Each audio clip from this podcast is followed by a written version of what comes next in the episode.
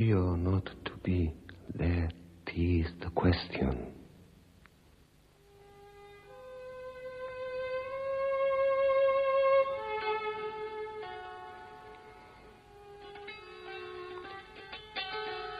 Whether this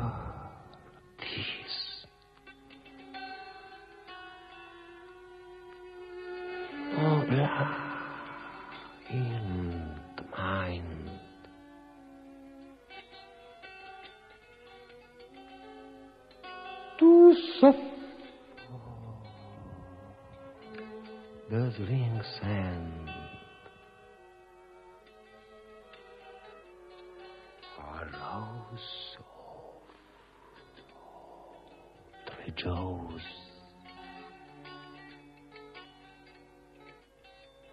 Fortune.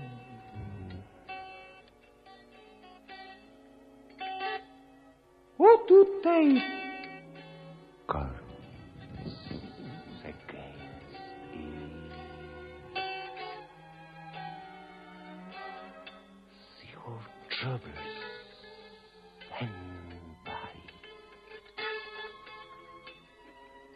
Leo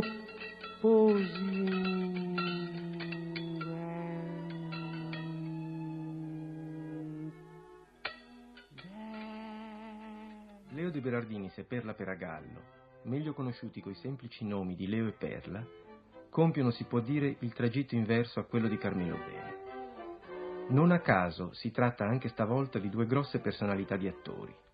Se lui accoppia la capacità di improvvisare e al senso della scena una comunicativa rara, lei conosce una ricchezza di toni straordinaria. Ma perché ho parlato di un tragitto rovesciato? Perché loro, al contrario di Carmelo, cominciano con una lettura critica e raffinata di Shakespeare per arrivare a delle sintesi testuali o a dei lavori di collage folgoranti. Ma alla fine anche per loro c'è un discorso sul teatro che li coinvolge comunque in prima persona.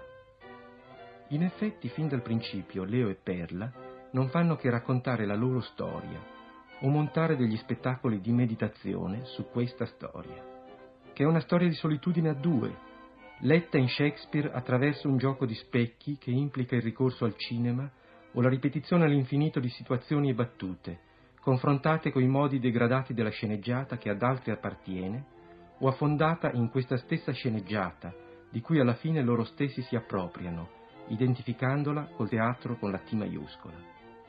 E tutto questo per raccontare, con loro stessi, la condizione del Sud in cui hanno voluto riconoscersi e radicarsi, quel Sud che rivive con due D finali nel loro mirabile e più alto spettacolo.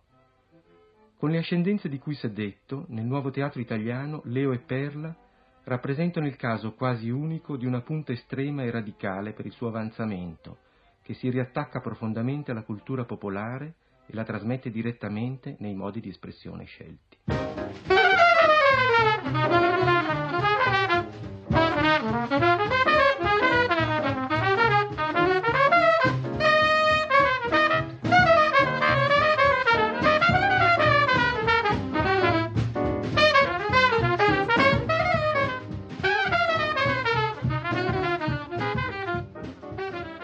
E Perla incontrano due critici, Franco Cordelli e Mario Prosperi.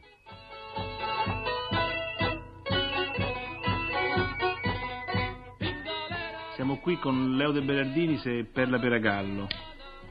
Eh, io chiedo subito a Leo di parlare di un nostro comune nemico, Carmelo Bene. Ma eh, Carmelo a me non è nemico, sarà nemico a te.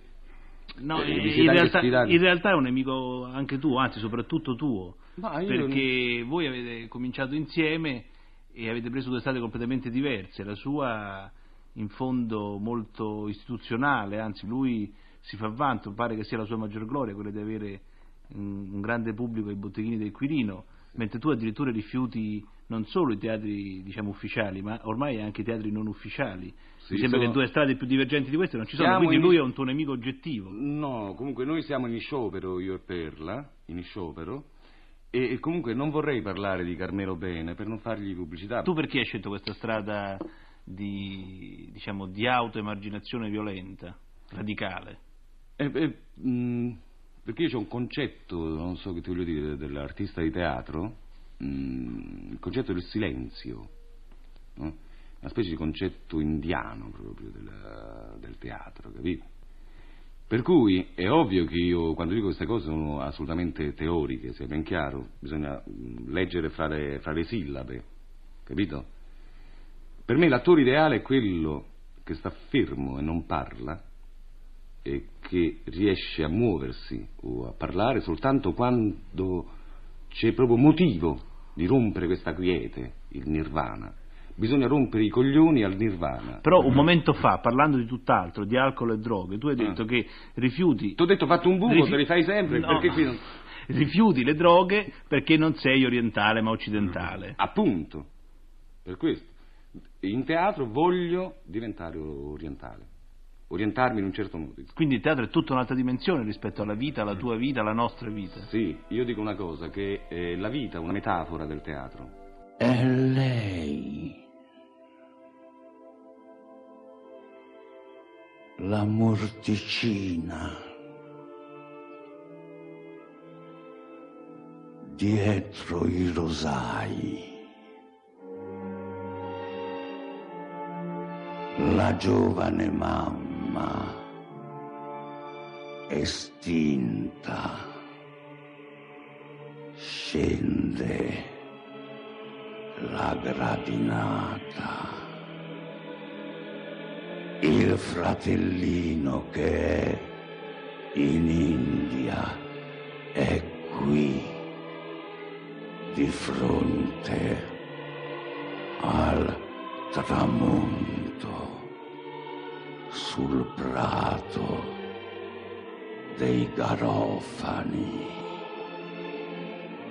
I vecchi che furono seppelliti ritti in piedi nel giardino delle violacciocche.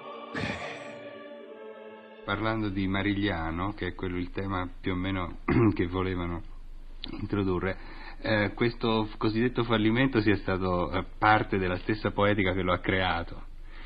Cioè, per la stessa... Ma non ho capito una parola non hai capito una parola. Cioè, esiste, una, esiste una, poetica di, uh, di lotta proprio con, con l'esistere nel teatro, no?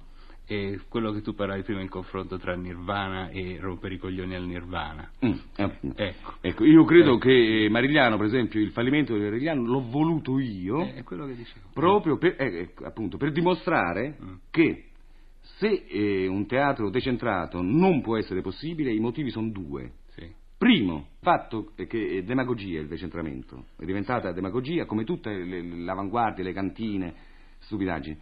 Il teatro in cantina esisteva una volta nel 60 a livello di tre o quattro pazzi che erano arrivati a Roma, mm eh, dal, eh, dal, sud. Poi teatro cantine significa che si beveva. In quel periodo lì loro vivevano molto con Carmelo Bene e Lidia Mancinelli, insomma ci vivevano notte e giorno, andavano insieme a mangiare e stavano sempre insieme perché probabilmente Leo e Perla in quel periodo lì avevano bisogno eh, non so, di vivere con Carmelo per assimilare la, la tecnica, il modo di recitare, il modo di, di, esprimersi, il modo di sviscerare un testo. E so che mh, mm, loro eh, in quel periodo lì erano ancora abbastanza cupi, insomma, perché appunto questo, questo, ruolo forse gli dava un po' fastidio, un ruolo, un ruolo così che loro avrebbero voluto superare, essere primi anche loro, ma in realtà in quel momento lì la, la compagnia, il gruppo era diretto da Carmelo Bene, il quale faceva, eh, decideva tutto. E allora facevano le prove di notte in, questo, in, questa cantina e dentro arrivavano delle casse di bere, delle casse di bottiglie di vino, di Coca-Cola, di acqua minerale che io guardavo inorridita, dico chi beve tutta questa roba? Invece in realtà la consumavano perché l'umidità nel teatro, nel teatrino era tale, e tale l'umidità che bisognava bere per poter resistere dentro, anche se dentro c'era un sistema di riscaldamento ma non bastava ad asciugare le pareti, ad asciugare l'umidità umidità dentro. Difatti io nel Don Chisciotte eh, avevo un abito da sera di mia proprietà, un abito così, insomma, non di grande valore, ma questo abito per tre anni eh, puzzava di umidità e per tre anni, ci mise tre anni per asciugarsi, insomma, che vuol dire che, che in quella cantina lì eh, si, viveva, si, viveva, in un modo che se non bevevi grappa, whisky, vino, non andavi fuori a prendere una boccata d'aria potevi anche morire.